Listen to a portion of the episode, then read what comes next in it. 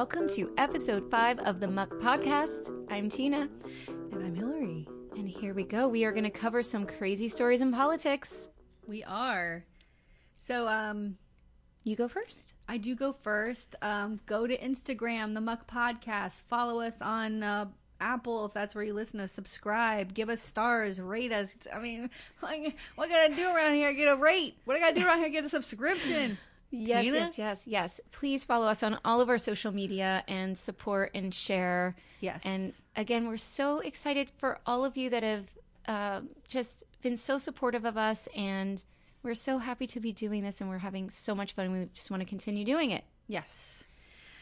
Okay, so um, I'm first, and this is going to be a really hard like story for me, and I'm I'm going to do my best not to cry, but I'm human, right? Like this oh, is like goodness. I know it's just it's super personal, and I feel like you know I've had, we had to put our dog down yesterday, oh. which sucks so bad. But she was old. Like I can I can grip and deal with that death in a way yeah. that's better. Like I I you know I had her for a long time, and, and she's that doing dog good. was a sweet little pup. She's a sweet angel, my pickles. She was a good girl, but um, so this story uh, it's it's close to home, and but I think it's so important to remember. And so I'm going to talk about the AIDS crisis in the United States. Okay. Um, during the 80s and the 90s, because there was a failure of the Reagan administration and other political entities and organizations that just left men dying. And so I think yes. it's really important to remember um, that moment in our history because it was just this apathetic view of a community that was almost hidden Right. Well, know? and there was a lot of fear mongering yes. around it. Um, right. I, I, remember a lot of the, I don't know if you remember this, uh, but I remember these urban legends that yes. would go around where, right. you know, um, be careful because you'll wake up and on the mirror it'll say, you know, welcome to the world of AIDS. Oh my God. Yeah. I don't remember that. That's yes. like a crazy. Yeah. That's crazy. And it, it just as ways to frighten people from, you know. Well, also, I was th- even when I was doing this, I was thinking that that this was around the time when, I mean, the 90s. I was a teenager in the 90s as sexual activity was happening. I mean, I think that we were aware as a generation, us, that, you know, safe sex and da da da da. Like we were, that was part of our, our education. I think a lot of that did come from this crisis and, and just being fully educated about right right disease. it moved into that education but i i remember the time yeah no the, totally no no 80s, misinformation misinformation yeah. and just we're going to talk about that yeah just yeah so for me um my uncle bill died from aids complications and it was in 2000 and it was still really hard like because uh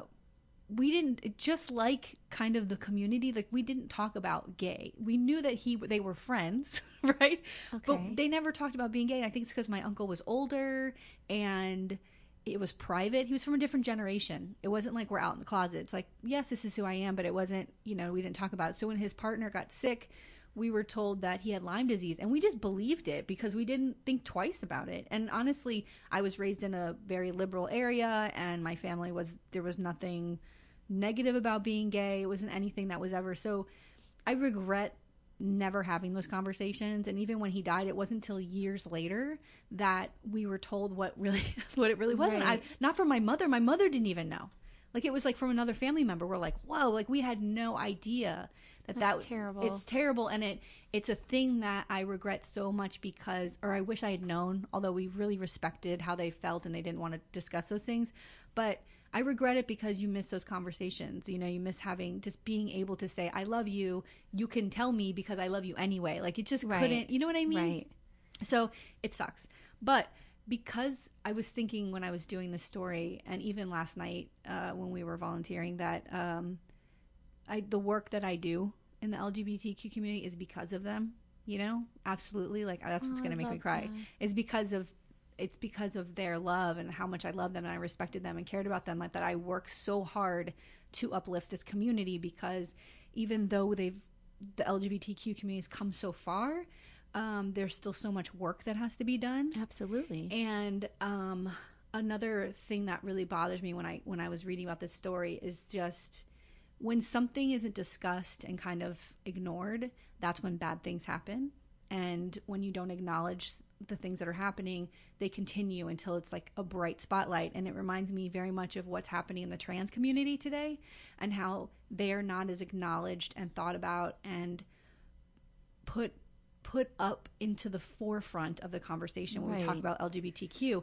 And there's just an a unbelievable violence that they suffer all the time.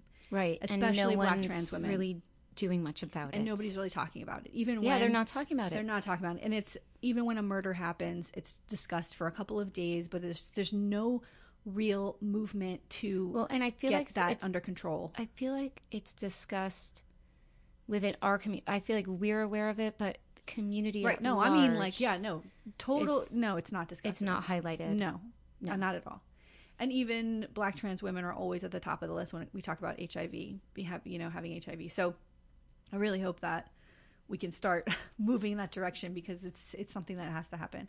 Okay. So this disease spread quickly and many died in a short period of time because of the failures of different organizations and communities. And so I want to talk about those four in a very small way the gay community, and we'll talk about that reason, but uh, the medical community, government agencies, and news media. Okay. I wonder, like, you'll probably cover it, but I wonder if, like, the World Health Organization, they're a part of, yeah, yeah. I, I just I'm curious as to their role and their um, the info that they put out. Right. Okay. So my sources were NBC. There's an NBC story called "The Early Days of America's AIDS Crisis." There's a New York Times article called "Mayor Koch AIDS Record." Um, University of California, San Francisco, the 30 years years of AIDS timeline. The AVERT is a website, a history of HIV and AIDS overview. And then there's this uh, seven and a half minute short documentary by Scott Calonico, and it's on Vanity Fair website. It's called When AIDS Was Funny.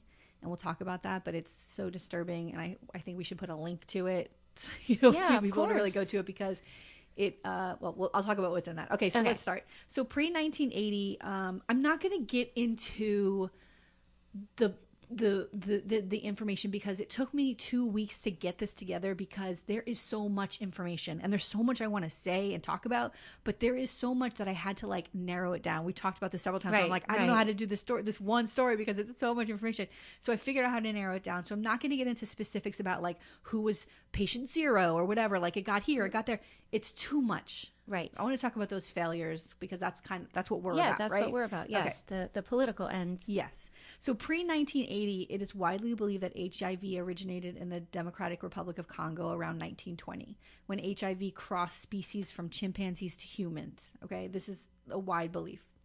Right? Yes, yes, yes. So they didn't know how many people were affected with HIV um, at that time but um, HIV was unknown and the transmission was not accompanied by noticeable signs or symptoms. So it was in people's their system, but it wasn't doing anything. Right, this right. virus and I, existed, and, and I believe that there you can have you could be HIV positive, but not necessarily have those develop the, the, development of AIDS. Right, right now. So, so this is what was happening pre 1980.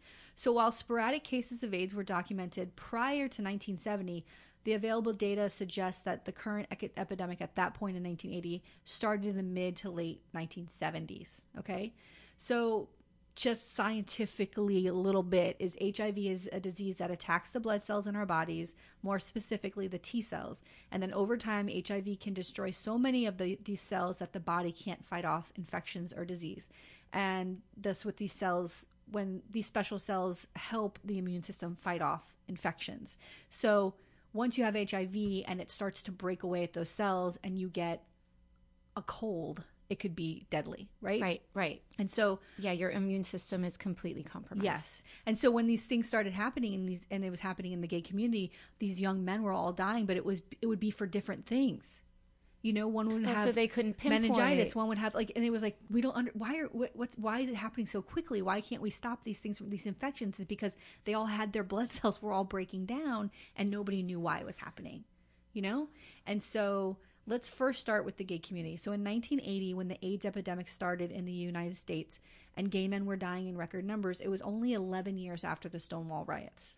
Okay. Mm. So Stonewall was fought by young people and trans people and sex workers, and they were all tired of how the police were treating them and were discriminating against them. The rich, white, gay, commu- gay community didn't get involved in those protests. They weren't out there in the streets fighting for gay rights because they were very comfortable, right? It's always the ones who are uh, down in it, right? And, and, and the more and the more marginalized yes, ones that are that feeling the impact. Fight, right? Fight for the rights for everybody. And so it wasn't until the rich gay white until their friends started dying out of nowhere and then no one had answers for them that it galvanized the entire community to come together and get out and start fighting together.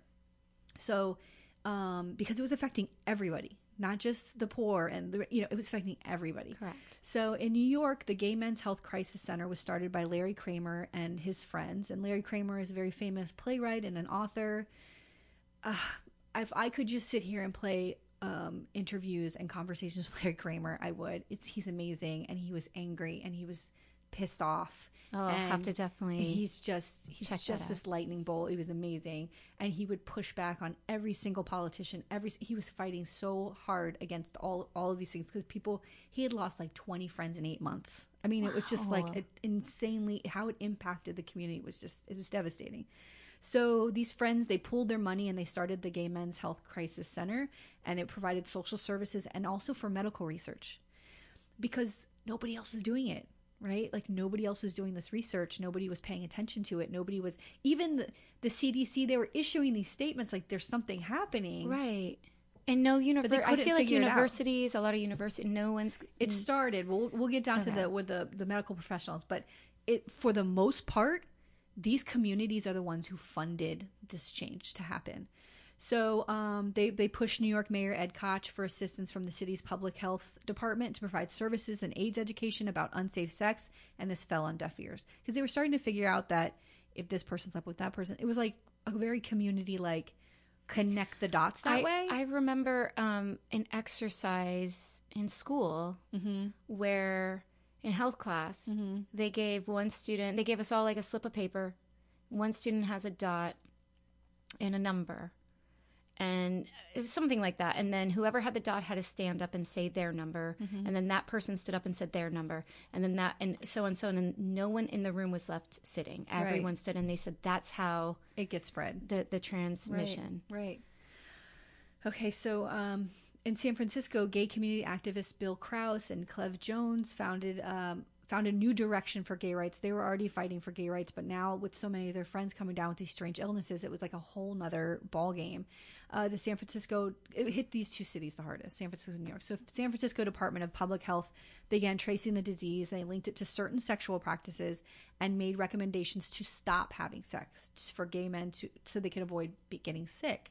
Um, and this directive defied the chief reason why many gay men had migrated to San Francisco and for what gay activists in San Francisco had fought for for years. So here we go, where they're fighting this battle on two fronts. Like they're against city, they're fighting against city politicians who would rather not deal with gay men or their disease or give them money, and then they were fighting against uh, gay men who refused to listen to these doomsday predictions or projections, like and continue to have unsafe sex.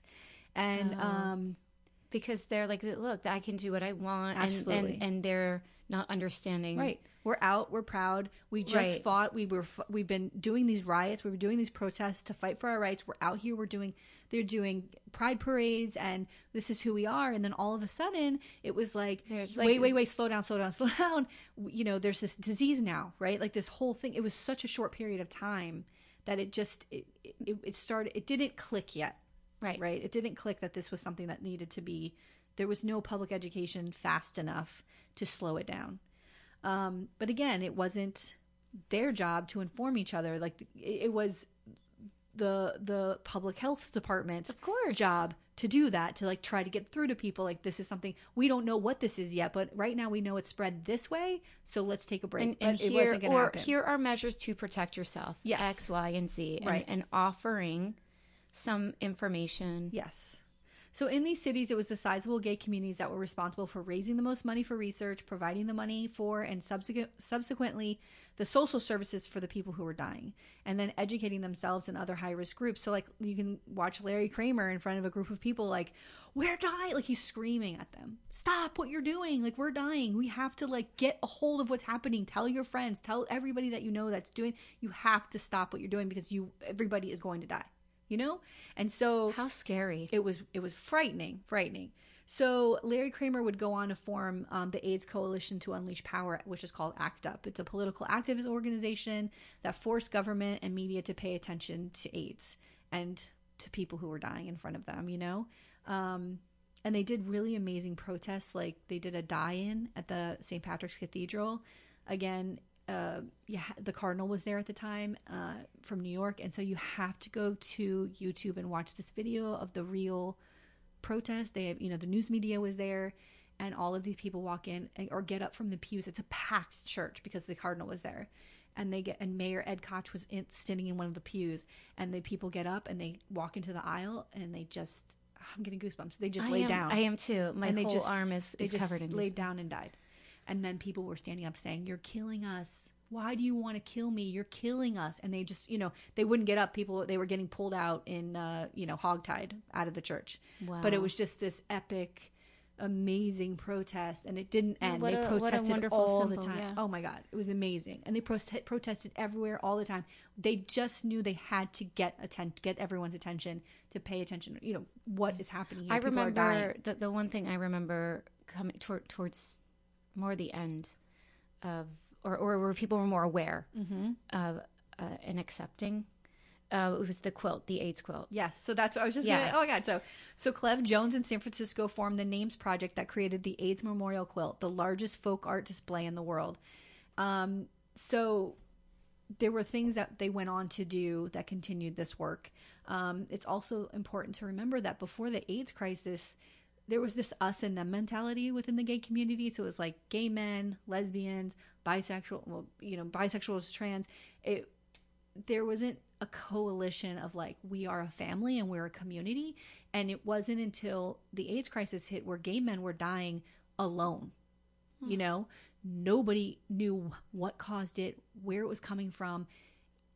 Even like medical professionals were like in full hazmat gear going in to take care of them because they had no idea you couldn't get it from being in the room and breathing with somebody. right and i and i remember that being one of the the the, the issues of the fear where um, like when children started getting Yes. and the Ryan White and all and all of that of Yes. of I don't want my children playing with him on the playground or Yes. and it's like it doesn't transmit through saliva it doesn't tra- you know and it wasn't it was just this nobody knew what was going on so um the way that this community came together and and and, and grew together uh, was because they had this common goal. But also uh, i read amazing articles about the lesbians who took care of their gay brothers because nobody else was there. Like nobody would come in. Oh, nobody would come in and take care of them. They had no idea what was going on. And so, you know, it was this way that it brought this community together and galvanized them to fight together. You know what I mean? It was the start of this change of this community that made them so powerful, like as powerful as they are today. It's so terrible that it came from this, but it's amazing. Okay. it's incredible It's incredible.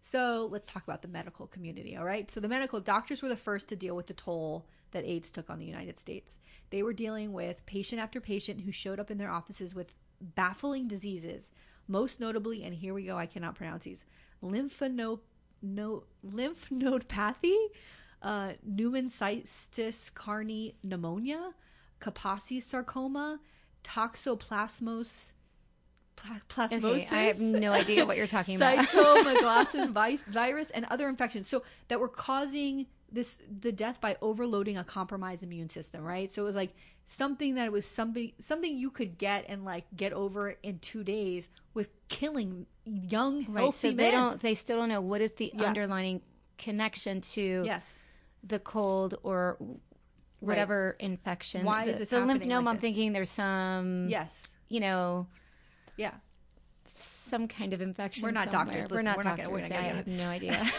idea. So, with no information on how the disease was spread, hospital staff were often reluctant to handle AIDS patients and sometimes refused to treat them at all. I mean, but that that seems like that you would do the opposite. We don't know how to handle this. Let's figure it out instead of eh, see you later. Well, so so that's that's, why there's certain places like when the gay men's health crisis came But I mean, don't doctors don't doctors take what is the oath that they take? That's like that that that's Uh, thou thou will do no harm or whatever that that oath? Yeah, yeah, yeah. the Hippocratic. Yeah, Yes, like yes, why, yes, why yeah. aren't they?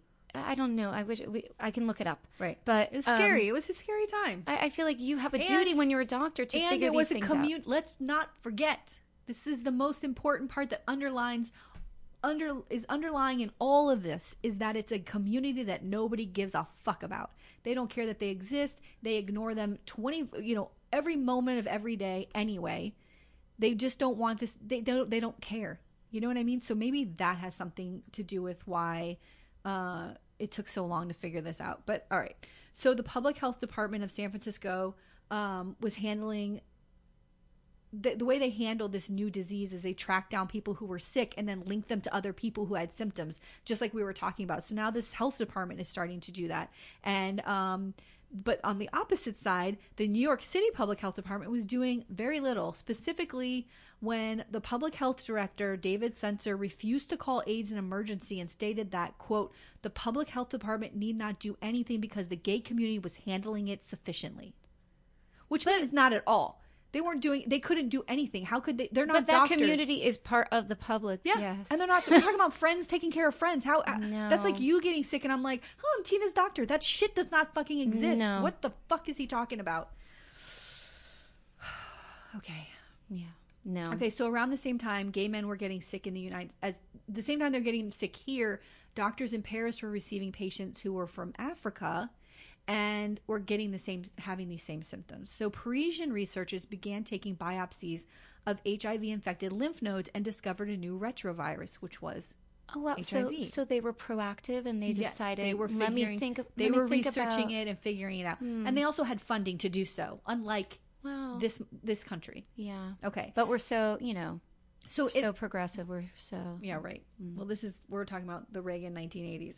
So in the U.S., so that was happening in Paris, and then in the U.S., the National Cancer Institute, Robert Gallo, was also working on this virus, right? So now we and they're communicating now. Now we're this Cancer Institute is over here talking to uh, what was happening to the doctors in Paris or the scientists in Paris, the researchers in Paris. So the American doctor said, or Robert Gallo said, "Can you come over here with your sample and let's see if we have the same thing, right? And so the Parisian researchers brought over their the virus that they had figured like what they had figured out, the retrovirus. And because there was so much competition on who was going to figure this out, Oh God. the Parisian doctor like so there's switched so so now the ego. So now there's ego Absolutely. involved. So he switched the samples, and Robert Gallo ended up because of some like bullshit. He ended up like working on these samples, and he was working on his own sample, and it wasn't figured out for another year Oh God. because Because the Parisian the Parisians are like we want to we want to be we want the recognition we want to be the saviors of the down. world. That's nice. yes. That's nice. So we're talking about Ni- another nice year of, of people dying. Nice job. Yeah. So departmental ego and pride also slowed down research because the Centers for Disease Control, Con- the Centers for Disease Control, which is the CDC, and the National Cancer Institutes battled over funding of who might get credit for medical discoveries that the were to come from ego yeah. destroys everything. Yeah. I'm sorry. Welcome to the party. Sorry to all the men out there listening, but my God. Yeah. So they battled over funding of who might get credit for medical discoveries that were to come from the isolation of HIV, blood tests to find HIV, or any other possible vaccine. Once AIDS became known as a, and then here's another part of it, is that doctors were saying this is a gay disease, right? Which again furthered this myth of because it at that point it hadn't shown in anybody else, but they also didn't know what it was and that it could affect humans Right. other humans. Forget gay human beings. They had no idea that that could do so that. now they're endangering yes so everybody. instead of acknowledging that it could be that it could transmit to other people um they furthered further put in danger um babies drug users. like this is how you know hemophiliacs because they didn't know that it could affect uh, the blood they had no idea that that's what it was about right so the discovery so they didn't figure out how it was transmitted exactly. Ex- right. So the blood transfusion, the hemophiliacs, people who their blood doesn't clot Yes. and they need to get blood transfusions. Which is what, what happened to the To Ryan, White. So yeah. we're going to talk about him right now. So the discovery of AIDS in the nation's blood supply and, and subsequent lack of response by the blood bank leadership occurred as early as 1982, but it wasn't until 1985 when the AIDS antibody testing was approved by the FDA. That blood bank industry, it wasn't until then that the blood bank industry leaders acknowledged that HIV could be transmitted through blood transfusions. But we didn't. So then Ryan White, who's a teenager from Indiana, is a hemophiliac, and he got one of these blood transfusions that had HIV, blood in it that had HIV. And so he sued the school system because he he had HIV. They disclosed it to the school in in 1985, and um, the school said you can't come here, and so they had to sue the school. Right. I, I remember. Yes. I remember. Yes. And I also remember the talk show circuit. They were on every yes. talk show. Yes. So they sued the school, and it became national, worldwide news because there's here's now a, a child who has HIV, and it breaks this stereotype of what this is and who can get it, right? It, which was a good thing because you needed to see another face of like, stop saying this is a gay disease. It affects, it could affect everybody. But it's still horrible that it had to take so long and yes. have someone that the public could it's acceptable, an acceptable image yeah. of like what this is. Right. So here's so Ryan White died on August 27th, 1985, hmm. from complications of having AIDS, and then uh, Pro- President Ronald Reagan says the word AIDS for the first time on September 17th, 1985, which cannot be a coincidence that 15 days later, after a very national public, you know, worldwide public figure, kid, I think he was 14 or 15. Apologies that I, am not sure, but 14 or 15 that dies. Um, and then at this point, but at this point, 5,000 people in the United States had died from complications of AIDS. Mm. But it wasn't until Ryan White died that President Reagan had the nerve to actually say the word in, in a statement, out say that word come out of his mouth. Right. You know. So let's get into the po- political agencies that failed on this on here. So the Centers of Disease Control, um, the CDC, it's the agency responsible for tracking down and reporting all communicable diseases in the United States and they faced governmental apathy in the face of mounting crisis. They were doing the best they could do uh, without without getting the funding that they needed. They knew this was a crisis. They had said it from the beginning. They said right. it loud, very loud and proud. I believe in as early as 1981, but nobody was paying attention. So they kept working even though they were being denied funding for researching um, repeatedly. And then there was even frustration in the CDC fighting within itself over how much time and attention should be paid to this to these issues. So you know, you're also talking about doctors or researchers that are working in the CDC are like, who you know, who cares? Like, yeah. who cares if this is happening? It didn't. It wasn't as important to them as. So, although Reagan administration officials like Health and Human Services Secretary Margaret Heckler and his assistant her assistant secretary, um, Edward Brandt, spoke publicly about the epidemic, calling it in 1983 its number one health priority. No extra funding was given to the Centers for Disease Control or the National Institutes of Health for Research. Um, the bills that the U.S. Congress pushed through were highly politicized and embattled, and a fraction of what was spent on similar public health problems. So, this is a really interesting. Um, this um, is health care. Yeah. But this is an, a very interesting point that I know that you'll love is that the Chicago Tylenol murders. Oh, so remember the Chicago? I do. So the 19, tampered, yes, they tampered with the capsules. Yes. So yeah. in 19, October 1982, this is the same around the same time. Seven people died after ingesting cyanide laced Tylenol capsules. And the New York Times wrote a front page story, and they Tylenol was a scare, it was pulled off off the shelves. Yes. Um, and at least they at least produced 33 more more um, stories about about that. And then also more than 100 law enforcement agencies, 1,100 FDA uh, employees worked on the case. Johnson and Johnson disclosed they spent 100 million dollars to attempt to who's uncovering and tampering with these bottles. Right, the same time period in October of 1982 634 people were reported having AIDS, and of those, 260 had died. And the New York Times had wrote written three stories about this, and none of them were on the front page. None. Three times as many people had died, or three times, like four times. More. Yes, it, yeah. It's ridiculous, but nobody wanted to discuss it. The no. Tylenol scare was more important than the gay community being ravaged. Right, because that's like, oh my god, you know. Right. It's just a very clear you know. Yeah, that's the is awful. Yeah. So it's President awful. President Ronald Reagan neglected to address AIDS to the American people until 1987. So even though he had said AIDS in a statement, he never came out and actually discussed it until 1987. Dear and then God. he directed the Surgeon General um, C. Everett Koop to provide a report on the epidemic. And even though Koop was a political conservative, his report was clear about what causes AIDS and what people in and what people in the United States government should do to stop it, including the sex, being safe, having safe sex, and, uh, sex, and also age education for should be provided to people, right? And on a civic level, the closure closure of gay bathhouses in San Francisco became a bitter political fight in the gay community. Some you know the parts of the gay community wanted them to stay open because it was a free space it was a space they could be themselves and be who they yeah. are and love who they want and and and just be free and on the other side you had this disease that's coming through and and, and other the, people saying Let, us just we want to be yes, safe. And the public health department saying we need to close these houses.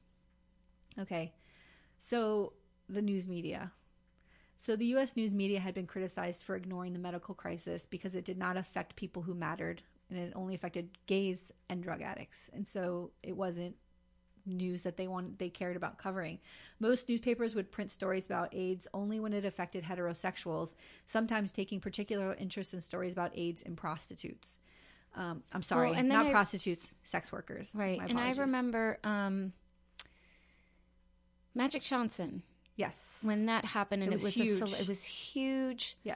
Um, Again, another stereotype that was broken. This is an athlete. Right, He's well, very heterosexual, et cetera, et cetera, was et cetera. It, Magic, it was Magic Johnson, yes, right? Yes, yeah. Yes. And, you know, because that stereotype of the athlete yes. who gets around, who yes. does, you know, and, and that's something that, you know, for those athletes that they're, you know, people look up at. They're like, oh, look at this guy. He's yes. getting around. Like yes. the, the notches on the belt. It did a lot. It did a lot to move that that needle forward, to move the yes. move it forward for the, in that in that regard. Yeah. Yeah. Um, the age was not the AIDS. AIDS was not reported in the Wall Street Journal until it involved heterosexuals, so it wasn't even brought up there. Many stories called AIDS a gay quote gay plague or gay quote homosexual disease in articles that pointed to showing up in new populations like hemophiliacs or people who had received blood transfusions. So they were still, even in those cases, calling it this gay disease.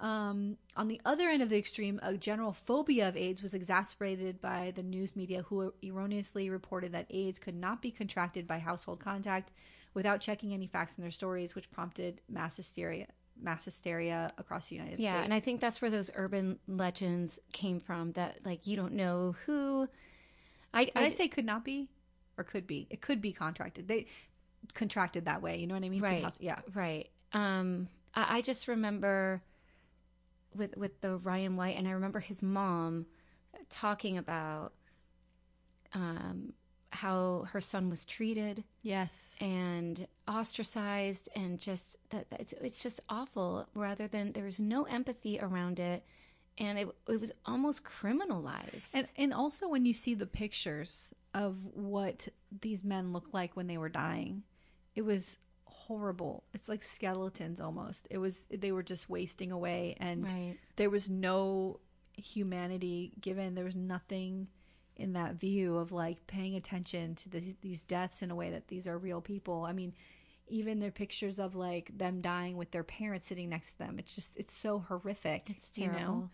I, I had a, a, a friend when I was uh, a teenager, and it was uh, a colleague, but a friend, and um, he he contracted HIV and AIDS. And I remember one of the last times that I saw him, and it was sort of the same thing where he didn't really talk about it, but we all knew. Mm-hmm. And I just remember he just looking at me saying, "I'm I'm sick," and I just grabbed his hands, and it was really sad and he was a really great guy. Yeah. And uh, it, it and I do, you know, this is sort of similar. Like I feel bad that it it wasn't acknowledged, even though it sort of was acknowledged. Right. Right.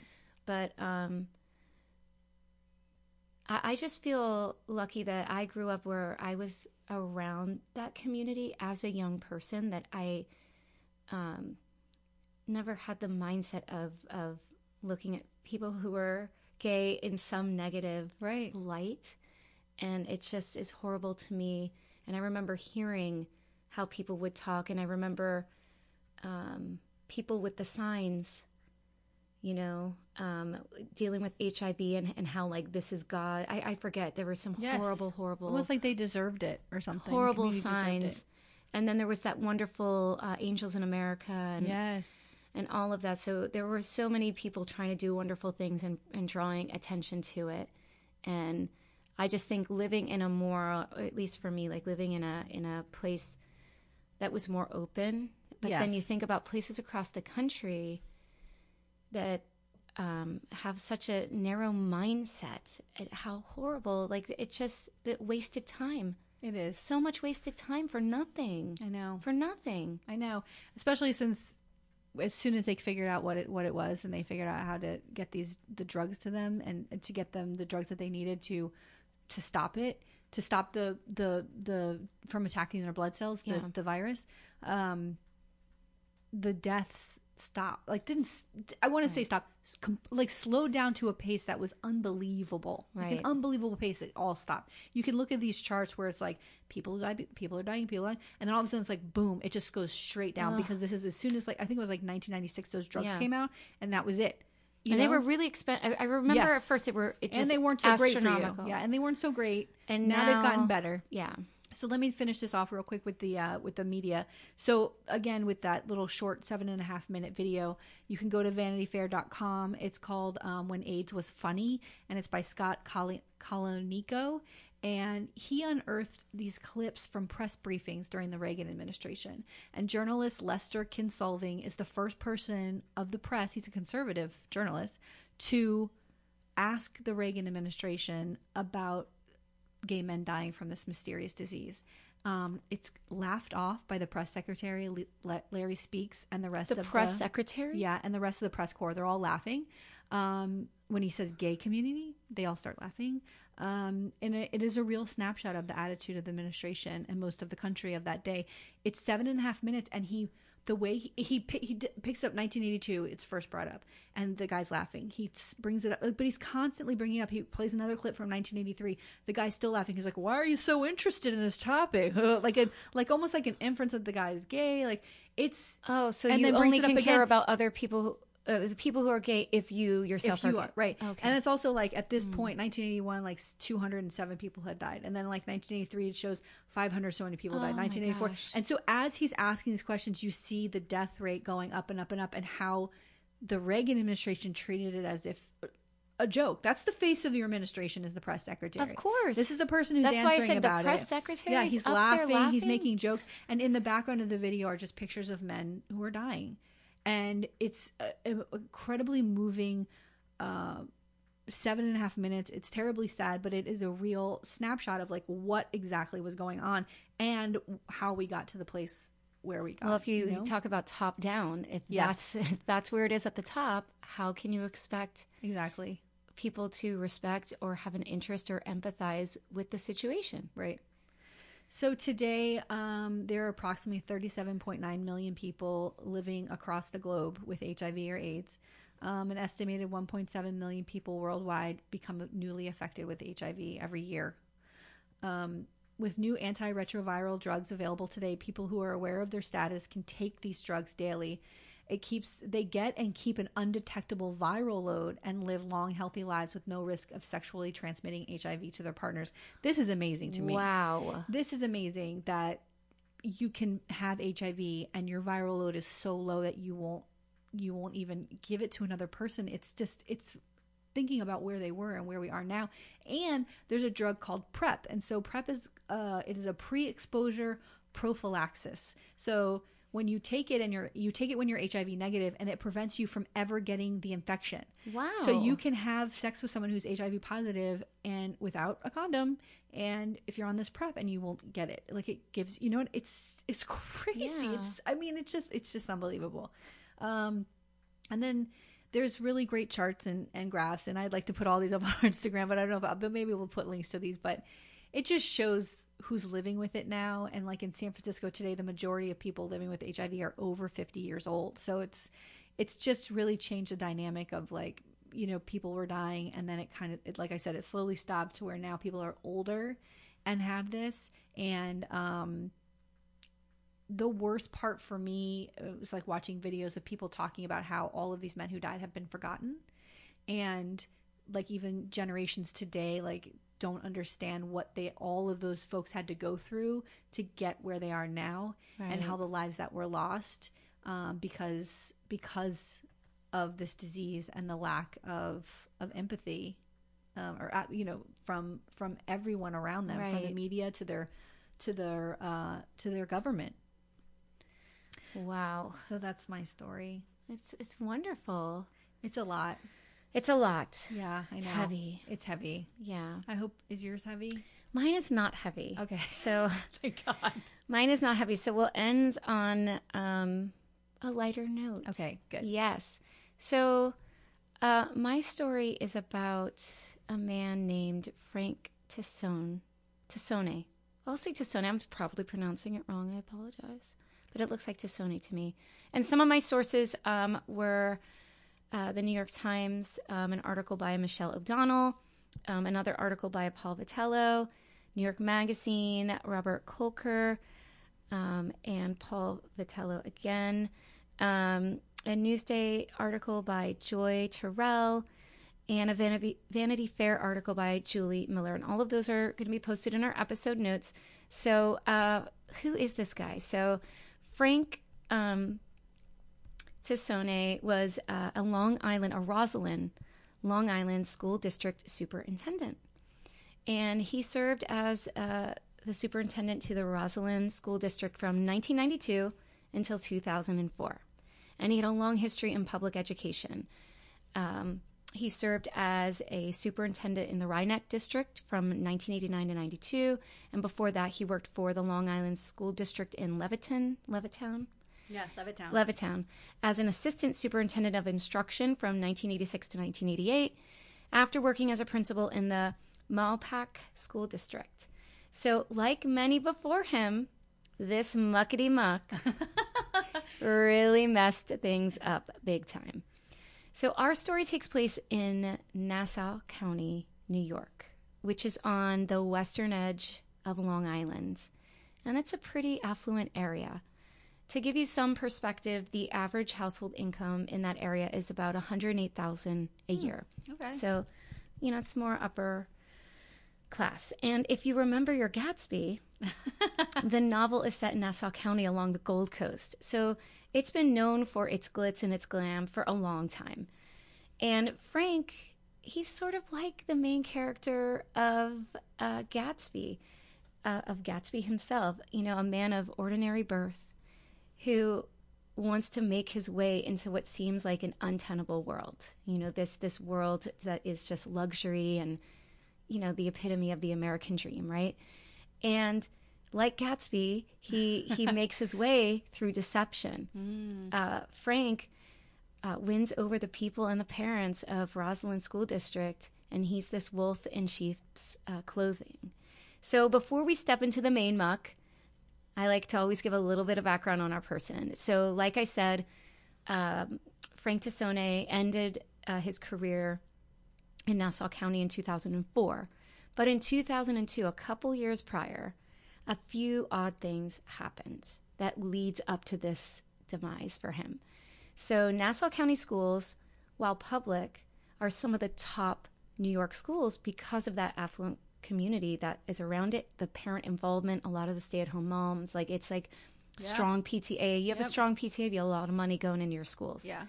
So this guy sort of used that as a way to cover up some of his misdeeds. So in the fall of 2002, this guy Tassone, Frank, we'll just call him Frank from now on, he had a friend who was superintendent of business, and her name was Pamela Gluckin. And she had a son. And her son, in the fall of 2002, takes a trip to local Home Depot. And he goes to the Home Depot, he buys some building supplies, and the clerk at the Home Depot thought it was a little weird that there was a guy buying supplies with a Roslyn School District credit card. Oh, But they're not in Roslyn County. So it would be like someone from Palm Beach County in Miami at a Home Depot using, like, there's a million Home Depots along the way. Yeah. Why are you coming over here? yes, yes, yes. So, um, and that the delivery for these supplies was going to a personal address and not a school Right. or some other place. Got it. So this guy, this clerk, this a regular guy at Home Depot, um, says, I'm going to make a phone call and decides to call the school district and say, Hey, I had this guy the other day. A little weird. I thought you should know. Good and grief! So, Could you imagine can, that much time on your hands? Right, and so busted, right? bad boys, bad boys. What, what you gonna, gonna do? do? What, what you gonna do when they come? Oh, what, what are you gonna do? That. We're, We're singing, yeah. so, what are you gonna do? Well, if you're Gluckin, you're gonna thank your lucky stars that you're buddies with Frank Tassone because he's head superintendent. Whoa! And so, when a school board auditor digs into that Home Depot um, he discovers about $250,000 worth of spending that did not go to the Roslyn County School District. So he gives Tassone Frank, he gives him the 411. He's like, listen, your friend, there's something going on here. And Tassone, being this clever guy, he decides, I mean, I see it as him preying on the vanity and pretentiousness of this particular district and the people of that district. Instead of pressing charges, he goes directly to the school board. And he's like, listen, guys, uh, the auditor has uncovered this thing with our superintendent of business. And this is going to bring us some bad press. Oh, gosh. For years. I mean, we've got kids that, you know, they want to go to the Ivy League. We've got, you know, we've got, we've got uh, our property values we don't want reporters. Yeah, we don't want news. who knows cameras. what else they'll find? By the way, we don't. Well, he doesn't say that. he just says we don't want the vans. This is not going to be good. And so they, of course, are like, oh yeah, like oh, well, you know, the kids got to get into college. We don't want. I mean, this is a good, upstanding community. Mm. We don't want any of that noise around us. We, you know, we uh, will agree with you and say that this could not be good. So he convinces them not to press charges, and they these school board members agreed to let Gluckin repay the money, right? Give us back the 250,000. Dang. Resign quietly, right? It was all swept under their lush, posh carpeting. But when you got a pile of dust under the carpet, mm-hmm. that dust is going to come muck up those shiny little floors and things are going to get bad. So, here's how Tassone ends up going down. So she resigns and they think everything's great. Now, fast forward two years later in 2004, and he goes down in one of my favorite ways possible. Mm the anonymous letter. Oh my gosh, I, what is with I, you in the anonymous letter? Is there a website you're going to to find these stories? no, uh, but I'm uh, one day. I mean, maybe you one like writing day, the I, letter. You like writing, and it's like I gotta find another, another anonymous another, letter. I was so excited when I saw that there was an anonymous oh letter God. involved.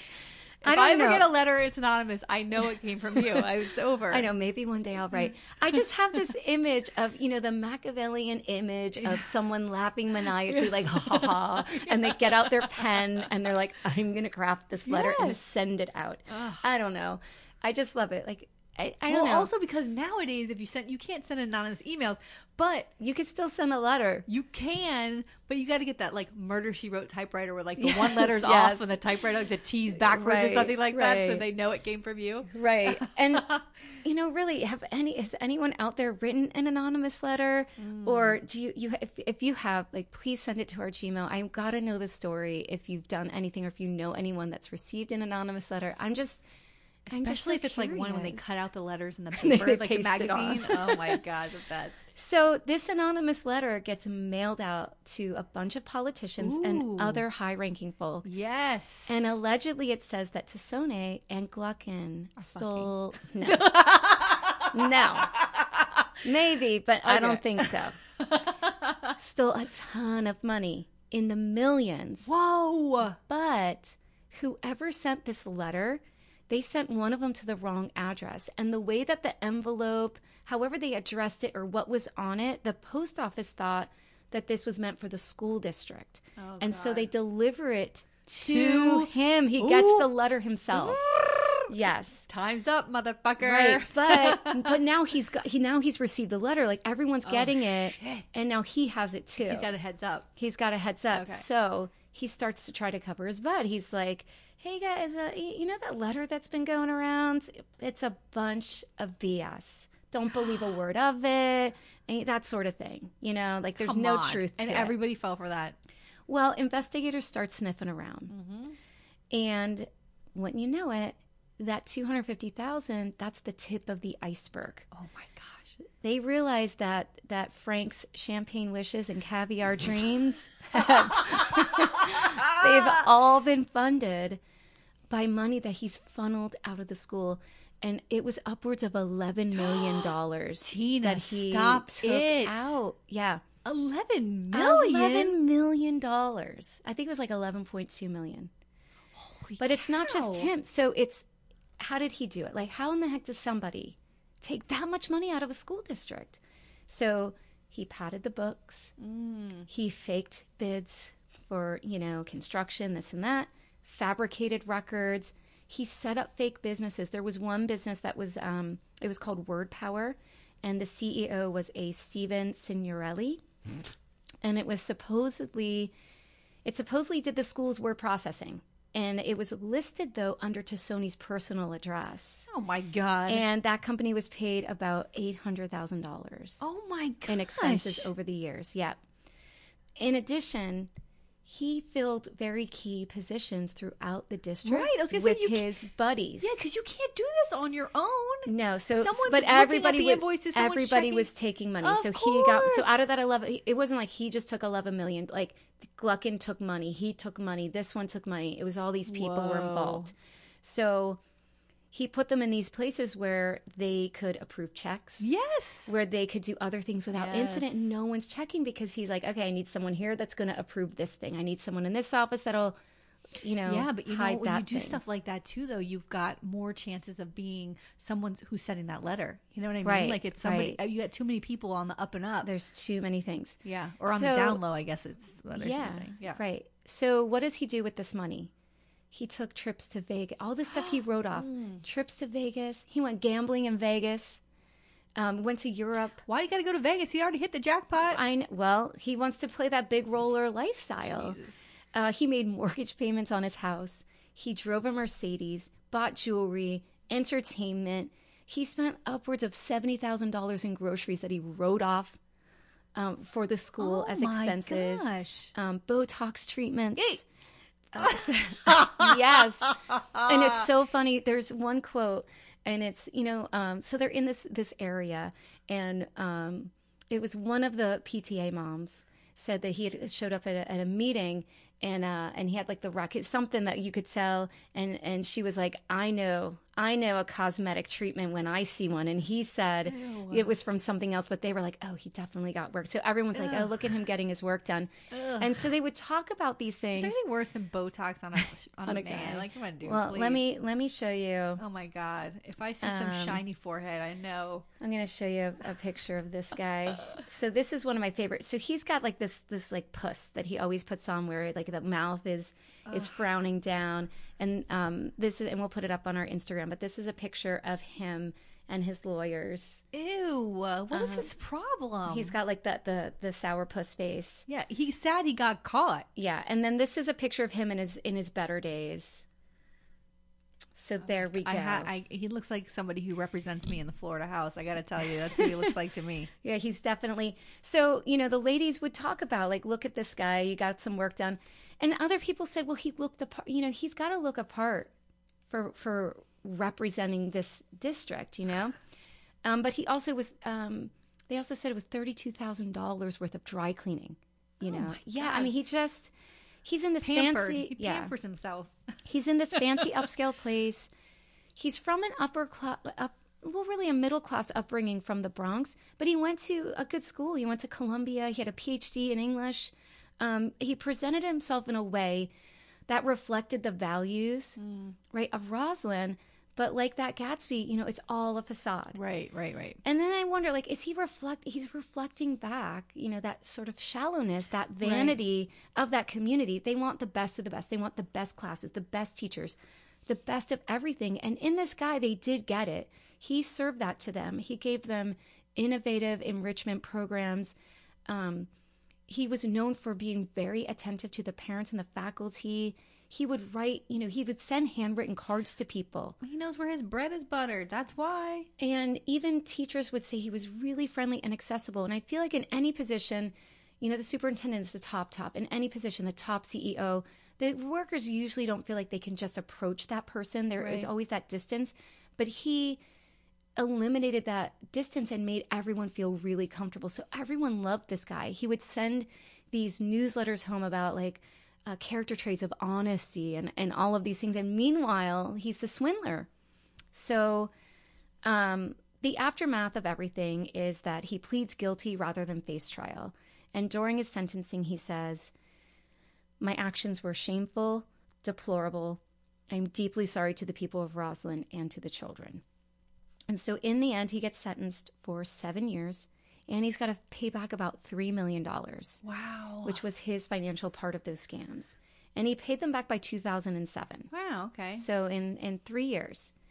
So, um, could be, so the other thing is he gets out in he got sentenced to seven years, but he got out in less than four years, and people were pissed off. Well, he got out less than four years, and the kicker, he still gets to collect an annual pension of one hundred and seventy three thousand four hundred and ninety five dollars and four cents. Well, I guess we find out why he can how he can pay back the three yes. million dollars. I mean, so while in prison, that's six hundred ninety four thousand dollars that he collected, and he probably had some of that money. You know, he probably was able to right. sell stuff, this, that, right, and the other, right, and, and pay this stuff back.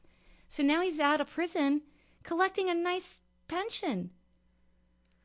It's crazy. Well, you know, I, I it, it's crazy. It is the pressure to keep up with the Joneses. You know what I mean, or whatever and that he's is. In, and he's in there's that, no excuse for it. That's for sure. My God.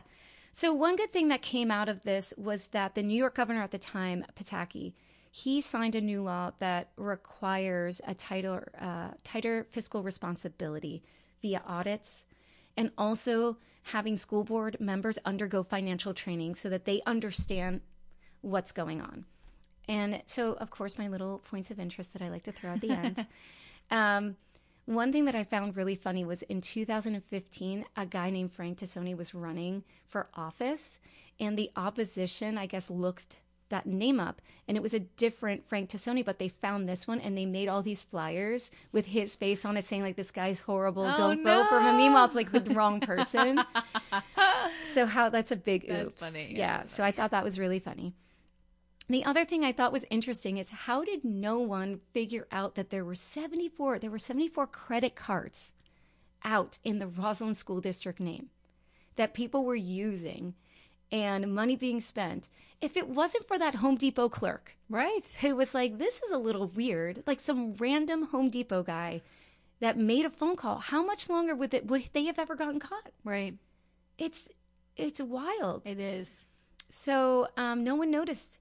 The other thing I thought was interesting was that you know he was this English major guy, and he, um, I believe, he did his dissertation on Charles Dickens and he was he, his degree was from Columbia, and he was a member of the Charles Dickens Society, mm. and he ended up being head of like the, the society from his area, and he built membership up in the club. And maybe this is a little bit of foreshadowing, but when he was a member of that, and and he was no longer part of the club, as a member, they uh, the club had received on loan a charter that was signed by Charles Dickinson's uh, children. Oh my gosh! And it was it was never returned. Supposedly, like he never returned it. Oh my gosh! Yes, yes. And so you know he's like the Artful Dodger. You know he just. you know, so you know he seems he's always sort of like a little a little bit of a swindler. And then the other thing I saw I, I found really interesting was who is this guy really? Because supposedly in his he was supposedly very very private about his personal life. Mm-hmm. And on his desk in his office there was a picture of a woman that he said was his wife who had died very young. Oh gosh. But um and he presumably lived alone and people really didn't see it they it was just this picture was there and um but it turns out that he had a longtime partner. Remember that CEO of uh, Word Power, that Steven Signorelli? That was his partner. And no one knew about it. And so I don't know why he hid this. You know, it was in the 90s and 2000s. It's Long Island, it's progressive. But was the wife even real? Like, did he like make up a dead wife to immediately gain empathy from yes! people? And that's like the start of how he works it's this game. Like, it's just that to me was so interesting. Yeah. That there's this picture, no one sees him with anyone, and then it's like, oh, he's still pining for his long dead wife who died very young. So I don't know if there was ever a wife or not. I couldn't get any I doubt it. confirmation on it, but I thought, how interesting. Wow.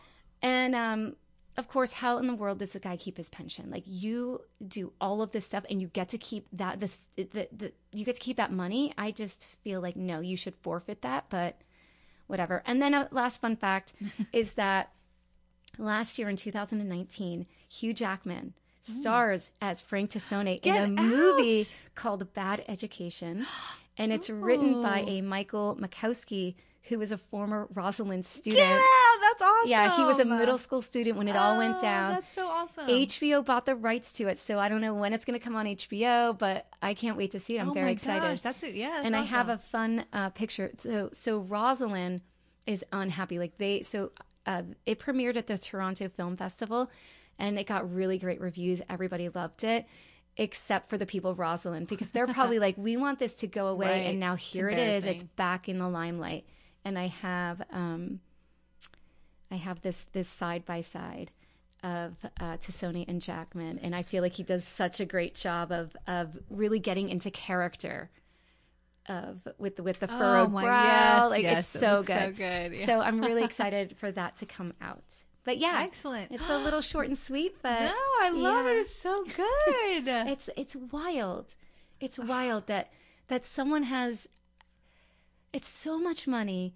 He doesn't serve much jail time. He's probably in a federal prison. He gets out in three and a half years, and he he's still making more money than me. yeah, but It's- also, and oh, yeah, It's but- nuts. and also that other people he was able to to get other people to go along with it too. That's that's really scary. I mean, you know, even how do you even approach that subject with somebody? Yeah. You know what I mean? like, hey. I'll protect you or whatever. But this other, what Glockman, Pamela Glockman. Yes, yeah. I mean, she went down, and he probably, honestly, Well, probably she. I mean, she she played a pretty big part. she did, and I think that may. I mean, it's possible that he was like, "I'll, I'll keep just go down quietly, and I'll give you a little bit of money along the way." Like you know, Oh, he probably enough. Well, could he was probably money. look. You're either going to go to jail, or let's let's clean this up. Yeah, Yeah, just and it was her. I mean, it was her son yes. that went to the Home Depot and messed oh it all my up. Gosh, it's crazy. Yeah.